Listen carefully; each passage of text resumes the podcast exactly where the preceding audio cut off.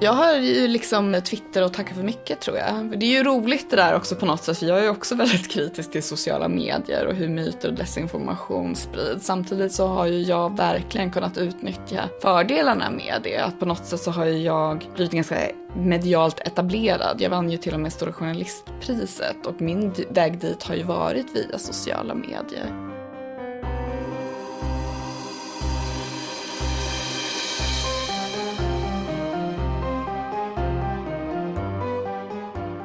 Du lyssnar på Curie-podden, en podd om forskningens villkor. Jag heter Nathalie von Delé, och i det här avsnittet har jag träffat Emma Frans, forskare vid Karolinska institutet. Emma Frans tar forskarnas så kallade tredje uppgift, att dela med sig av kunskap, på allra största allvar. Hon bloggar, twittrar och är aktuell med boken Larmrapporten, att skilja vetenskap från trams. Kan du introducera dig själv? Jag heter Emma Frans, jag är doktor i epidemiologi, jobbar som forskare på Karolinska institutet, och jag är också vetenskapsskribent. Jag skriver bland annat en kolumn i Svenska Dagbladet som heter Vetenskapskollen, där jag granskar olika typer av påståenden. Och sen så är jag också aktiv på både Twitter och Instagram, så jag har ganska mycket följare i sociala medier. Och just den här insatsen belönades lite extra i höstas. Vi lyssnar på ett klipp från Stora Journalistpriset. Vi ska som sagt presentera nomineringarna för årets röst, och nominerad är Emma Frans med motiveringen för att hon så underhållande tar striden mot faktaresistensen och med vetenskaplig skärpa avslöjar nätets seglivade myter. Vinnare i kategorin Årets röst är Emma Frans. Grattis. Tack. En forskare som vinner Stora Journalistpriset. Hur tror du att det blev så? Alltså det har hänt så himla mycket inom media på sista tiden. Ett tag så hade man ju på något sätt monopol på information och informationsspridande. Och så kom internet och i synnerhet och sociala medier. Och helt plötsligt var man tvungen att konkurrera med alla, nästan. Och då gjorde man ju det på något sätt. Då började man ju konkurrera på sociala mediernas villkor på något sätt. Det blev väldigt mycket fokus på klickjakt. Man fortsatte att försöka vara snabbast och först med allting. Vilket gör att man inte granskar lika mycket, och det kanske är viktigare att vara först än att vara korrekt. Och också att det blir väldigt mycket fokus på åsiktsjournalistiken. Men sen så tror jag ju nu att man har gått tillbaka till ett tänk där man börjar fundera på hur kan vi få människor att betala för journalistik. Och då har man börjat prata mycket mer om just den här granskande journalistiken, att faktiskt nå sanningar. Att journalister behöver jobba lite mer vetenskapligt, och det är väl på något sätt det jag representerar. Inom journalistiken så tror jag att jag representerar fakta, granskning och vetenskapligt förhållningssätt. Så att jag tror det var därför. Vad är forskningskommunikation för dig personligen? Alltså för mig har ju forskningskommunikationen gått från att vara lite en bisyssla med någonting som jag har känt har varit kul. Jag tyckte att jag saknade naturvetenskapliga röster i offentligheten och i den offentliga debatten. När jag började blogga, det var innan Agnes Wolds sommarprat, och det var innan Hans Rosling hade blivit viral, om man säger så. Så det fanns inte så mycket. Jag tyckte det finns mycket samhällsvetare, mycket historiker och sånt som var ute och pratade och skrev artiklar och sådär. Men jag tyckte inte det fanns någon som riktigt hade det perspektiv som jag hade. Men sen så tror jag ju också att det har hänt väldigt mycket sen jag började, som har gjort också att forsknings- och vetenskapskommunikationen har kommit att kännas ännu mer angelägen. Man lyfter ofta problem relaterade till att människor inte tror på forskning och vetenskap. Det har ju varit pågående under ganska lång tid att det har funnits i sociala medier, slutna grupper där man pratar om att vaccin är farligt, eller där man pratar om att klimathotet inte är på riktigt och jorden är platt. något och vi har aldrig varit på månen och så vidare. Så det har alltid funnits där, men nu tycker jag ändå att det känns som, kanske också i och med att Trump blev president i USA, han är ju i hög utsträckning en vetenskapsförnekare och har bland annat sagt då att vaccin inte är bra och att klimathotet är en kinesisk konspiration. Så det känns ju mer än någonsin som att vetenskapskommunikationen har blivit allt viktigare och att den är väldigt angelägen och att det är viktigt att man tar det ansvaret, vilket jag inte tycker att man gör i tillräckligt hög utsträckning. Det är ju vår tredje uppgift som forskare, men det är väldigt få som prioriterar det, vilket är helt begripligt i många avseenden, för att det är ju inte meriterande på samma sätt som till exempel forskningen är. Du nämnde en blogg, så hur och när började du egentligen? Det var i början av 2013 som jag började skriva en blogg, och då hade jag pratat med i alla fall en och en halv kan jag säga, kollega. Den ena var liksom min kollegas kollega, om att vi skulle göra någonting ihop. Men vi fick liksom inte riktigt, det var lite svårt att samordna, vi ville lite olika saker, så då tänkte jag så här, men jag gör det själv och testar hur det går. Så började jag blogga och det var ganska kul att skriva, jag tyckte jag utvecklades en del som skribent, men sen så blev den ju aldrig liksom så jättestor, den bloggen. Jag brukar säga att det var bloggen var död redan då, men det vet jag inte, det kan vara att bloggen var dålig och att det var därför det inte blev så en stor grej kring den. Men jag intalar mig själv att det var tajmingen som det var fel på. Sen så tänkte jag så här, men hur ska jag få trafik till min blogg? Och så skaffade jag Twitter av den anledningen, för att jag läste väl någonstans att det kan vara ett bra sätt att länka till en blogg. Och så blev jag väldigt förtjust i Twitter, vilket kanske låter märkligt eftersom många tycker att det är så fruktansvärt dålig stämning på Twitter. Men jag tyckte att det var kul och särskilt, jag menar, Twitterhumor och den typen av humor tilltalar mig väldigt mycket. Och jag började själv skriva humoristiska tweets och blandade det med vetenskap. Och det kändes som det var ett koncept som funkade väldigt bra, för att jag fick väldigt mycket följare. Och det var väl där det tog fart lite för mig också. Och för mig var det liksom ett sätt, dels få trafik till min blogg, men framför allt då för att väcka intresse.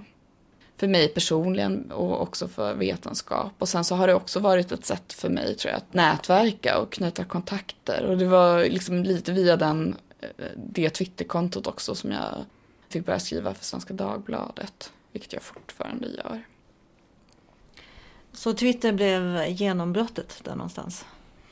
Jag har ju liksom Twitter och tacka för mycket, tror jag. Det är ju roligt det där också på något sätt, för jag är ju också väldigt kritisk till sociala medier och hur myter och desinformation sprids. Samtidigt så har ju jag verkligen kunnat utnyttja fördelarna med det. Att på något sätt så har ju jag blivit ganska medialt etablerad. Jag vann ju till och med Stora Journalistpriset, och min väg dit har ju varit via sociala medier.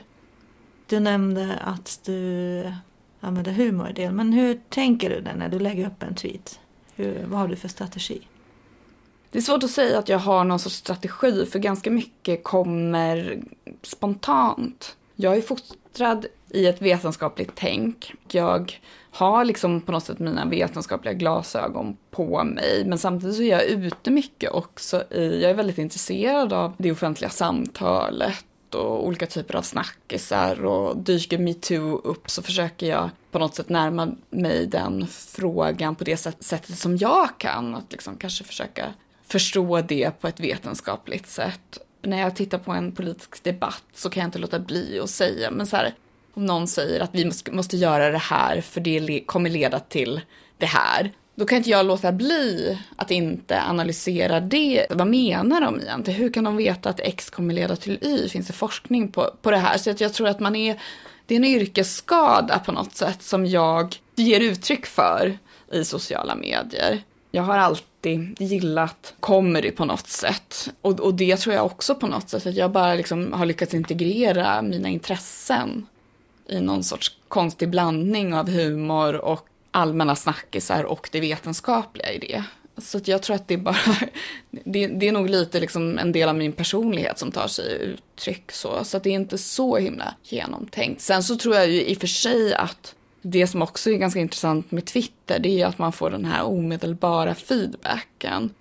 Så att man lär sig ju lite vilket tilltal som funkar, och det tror jag verkligen också är både ont och gott. För jag tror att vissa människor verkligen så här radikaliseras med hjälp av sociala medier. Att man på något sätt, särskilt då såna här sanningssägare som är kritiska till politiker, kritiska till vissa politiska beslut och så vidare. Att de blir väldigt påhejade av såna här anonyma troll och så vidare. Och jag tror att många kan då dras i den typen av riktning. Så man får ju vara lite försiktig i det också. Att inte bara på något sätt bli en populist.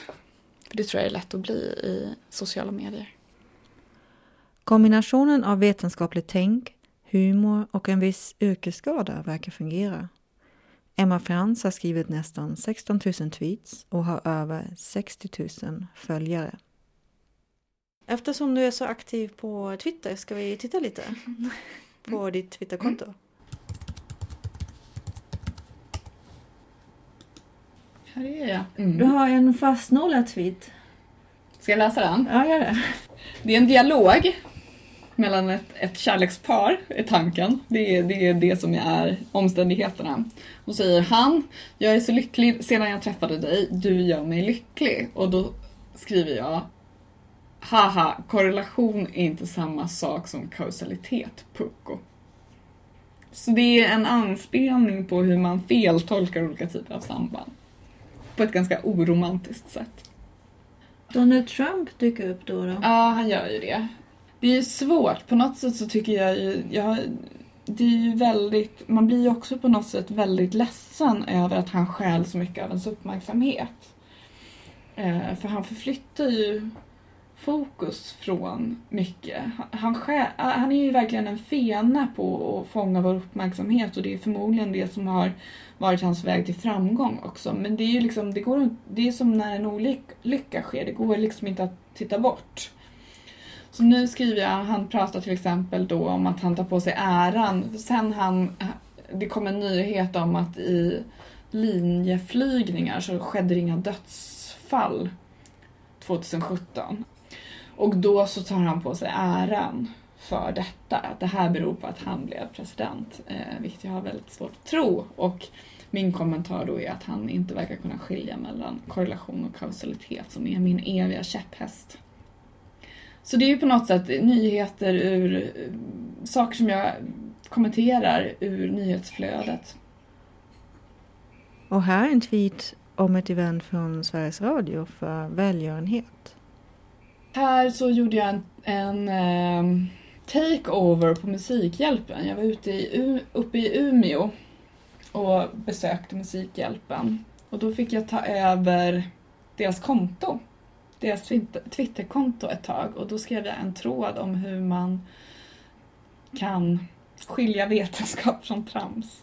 Lite om vad man ska vara kritisk till och lite där att man ska vara särskilt. Man ska tänka att varje dag är 1 april, att man ska vara skeptisk till påståenden som når en i breaking news-situationer. Man ska försöka hitta ursprungskällan. Man kan tänka på viskleken och hur budskap förändras ju längre bort man kommer från originalkällan. Man ska granska källan, att man ska kolla på om det finns några intressekonflikter. Får man betalt för att påstå något? Eller finns det en politisk agenda? Och att oberoende källor är mer trovärdiga. Jag skriver också att man ska kanske inte utgå från en expert eller en vetenskaplig studie utan att man ska försöka kolla på samlad expertis och forskningsläget som helhet. Men också då tycker jag är väldigt viktigt att man inte bara ska vara kritisk mot det vi läser eller hör andra säga utan också att vi ska hela tiden ifrågasätta våra egna uppfattningar. Det tror jag är väldigt viktigt faktiskt. Så ja. Och du auktionerade ut en föreläsning för dig själv. Ja. Blev den såld? Det blev den. Det var ju tur det, annars skulle jag ju skämmas. Så det gick ganska bra pris tycker jag. Strax över 23 000. Här tyckte jag var roligt att Anders Ygeman säger i en intervju att han alltid tar med sig kokta ägg på flyget. Plus att han tar med sig böcker. Senast var det Larmrapporten av Emma Frans. Tycker jag var roligt att han gillar kokta ägg och Larmrapporten. Det piggade upp. Kombinationen forskare och Twitterkändis tillhör inte direkt vanligheterna. Hur är det att vara en sån? Vad får man för reaktioner?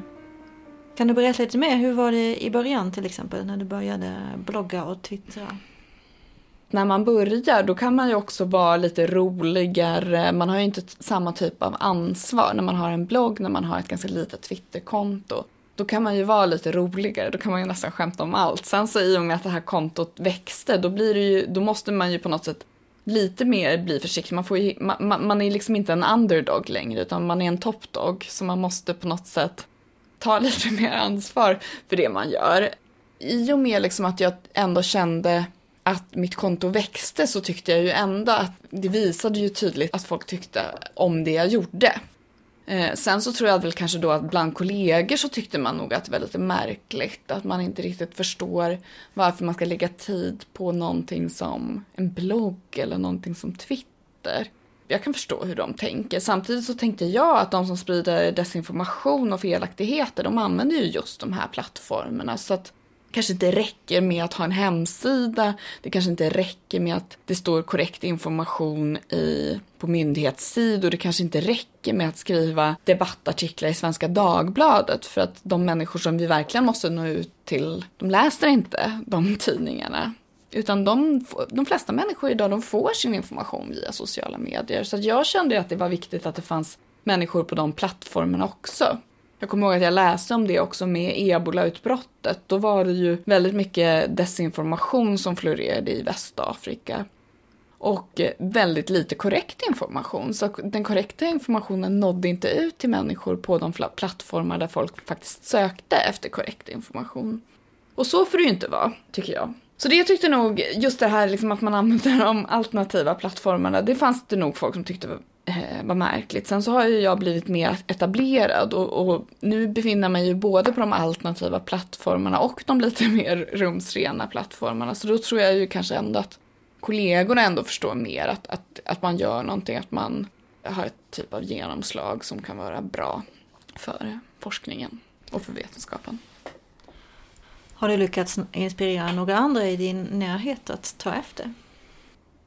Vet faktiskt inte. Jag tror nog snarare att kanske att det kommer komma. Men jag tror inte att de som är liksom generationer över mig tycker så att nu ska vi alla göra som Emma. Utan jag tror snarare att folk tycker så att det var bra att Emma gör det där. Så slipper vi tänka på det.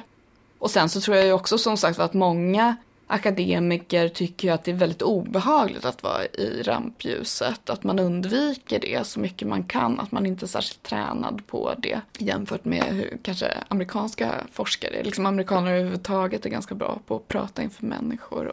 Förhoppningsvis så kanske det kommer, ja men kanske att det finns till exempel unga kvinnor som blir intresserade av naturvetenskap och vetenskapskommunikation och så vidare. Att man ändå kan, kanske inte vara en förebild, men i alla fall inspirera vissa.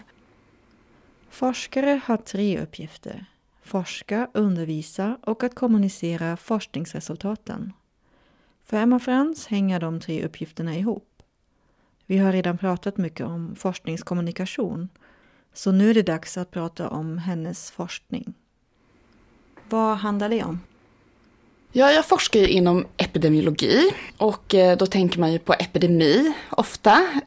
När man pratar om epidemier så tänker många på de smittsamma sjukdomarna. Så epidemiologi är dels läran om de smittsamma sjukdomarna, men även om sjukdomars utbredning i befolkningen överlag. Så det vi gör är ju bland annat att vi tittar på olika sjukdomar, om det finns vissa grupper som är särskilt utsatta, om de här sjukdomarna är vanligare bland vissa grupper. Och sen studerar vi också olika typer av samband och vi försöker hitta riskfaktorer för vissa sjukdomar. Vi försöker också undersöka olika typer av behandlingar och se då om de ökar eller minskar risken för andra typer av sjukdomar. Så att mitt huvudprojekt just nu handlar om ADHD. Och huruvida ADHD-mediciner ökar risken för hjärt-kärlsjukdom. För det finns en sån misstanke. Så det jag försöker göra det är att jag tittar på personer med hjälp av i Sverige har vi väldigt fina hälsoregister. Så vi har hälso- och befolkningsregister som vi kan länka samman till våra personnummer. Så att det jag gör då är att jag kopplar samman till exempel personer som har hämtat ut ADHD-mediciner. Och så tittar jag på om de oftare får hjärt-kärlsjukdom jämfört med patienter som har ADHD men som inte har hämtat ut mediciner och personer som inte har ADHD. och titta då på hur pass hög risken är i de här olika grupperna. Epidemiologi är väldigt spännande för att det är ett brett ämne. Jag ser ju inte mig själv som expert på en sjukdom eller diagnos eller på ett organ eller så, vilket kanske andra experter inom medicin är. Utan jag ser mig ju som en expert på vetenskaplig metod snarare, studiedesign och hur man tolkar statistik. Och det är ju kunskaper som man kan applicera på väldigt många områden och man kan använda det för att förstå forskning inom många olika typer av fält. Du undervisar också en del. I vad då? Framförallt så undervisar jag i vetenskaplig metod. Hur man forskar helt enkelt, hur man designar en studie och hur man kan använda sig av statistik för att studera olika typer av samband och hur man kan veta om de här resultaten som man får är säkra eller inte.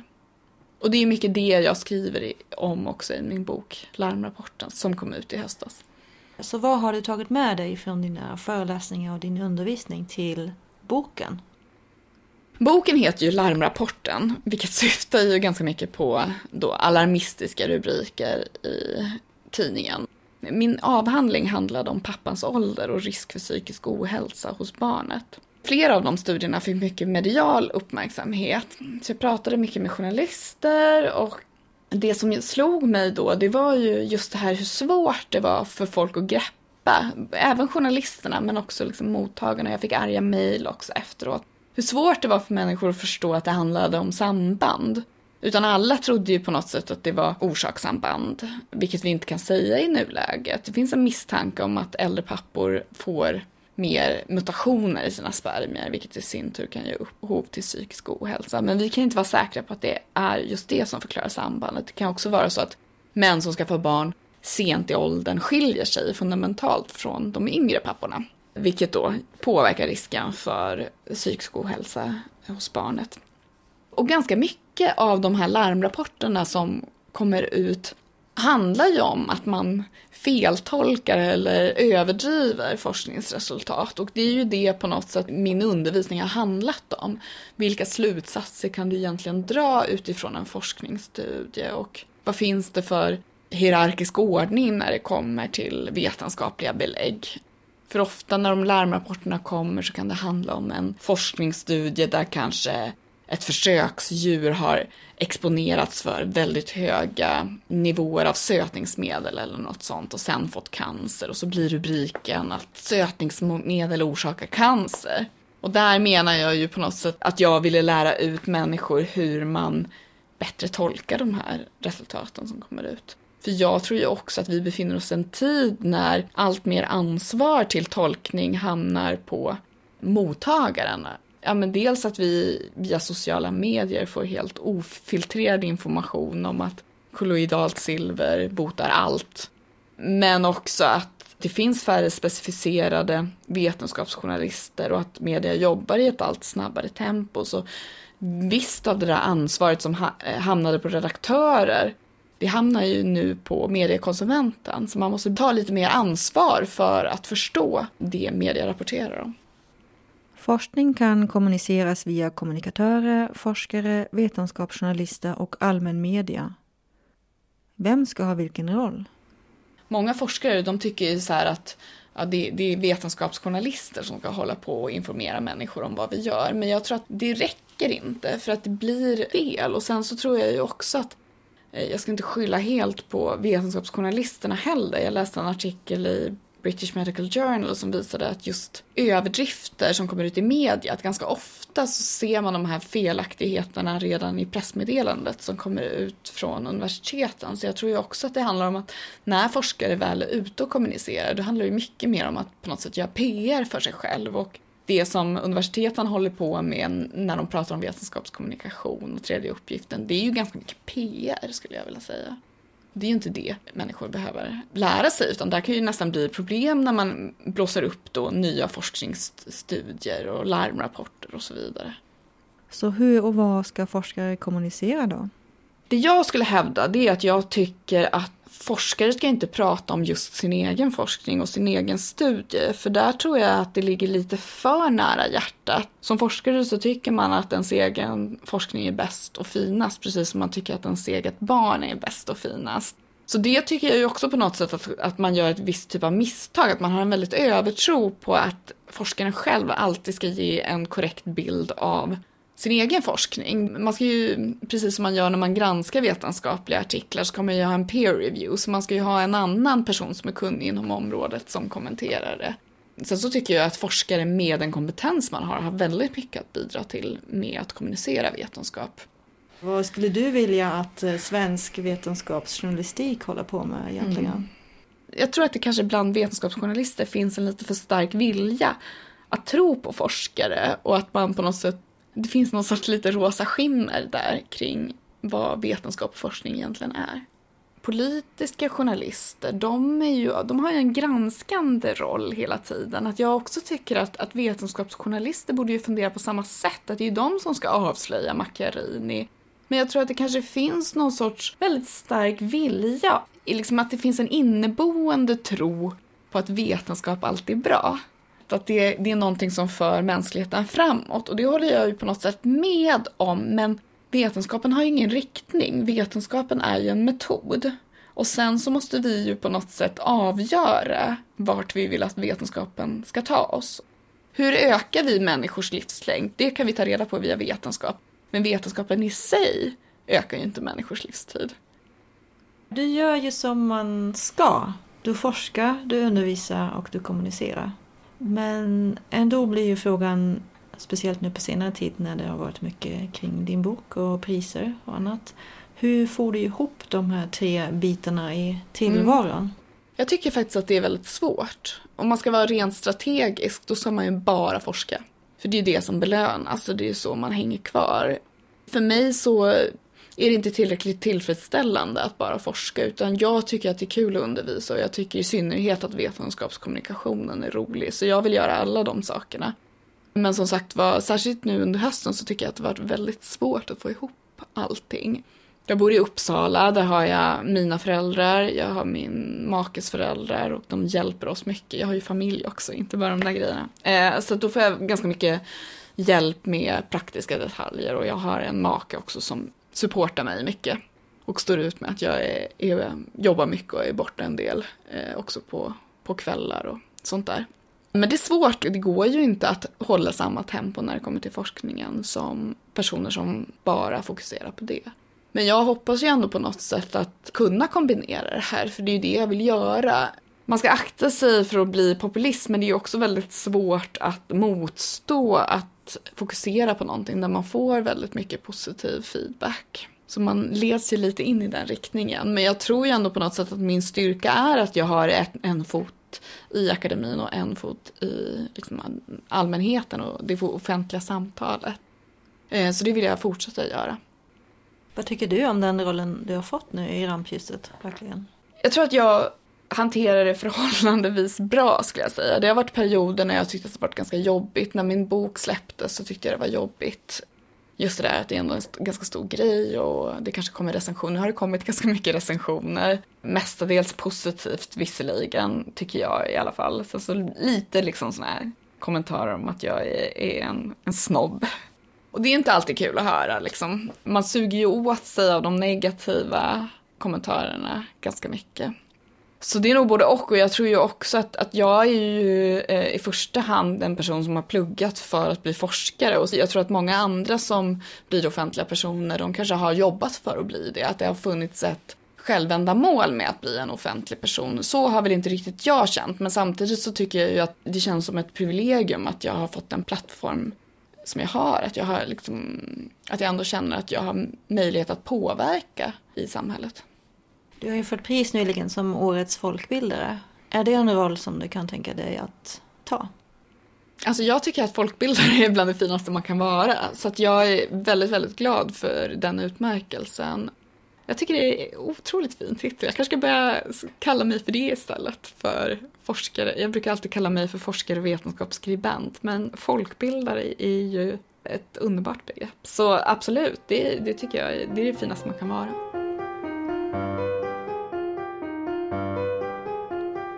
Du har lyssnat på Curie-podden, en podd om forskningens villkor.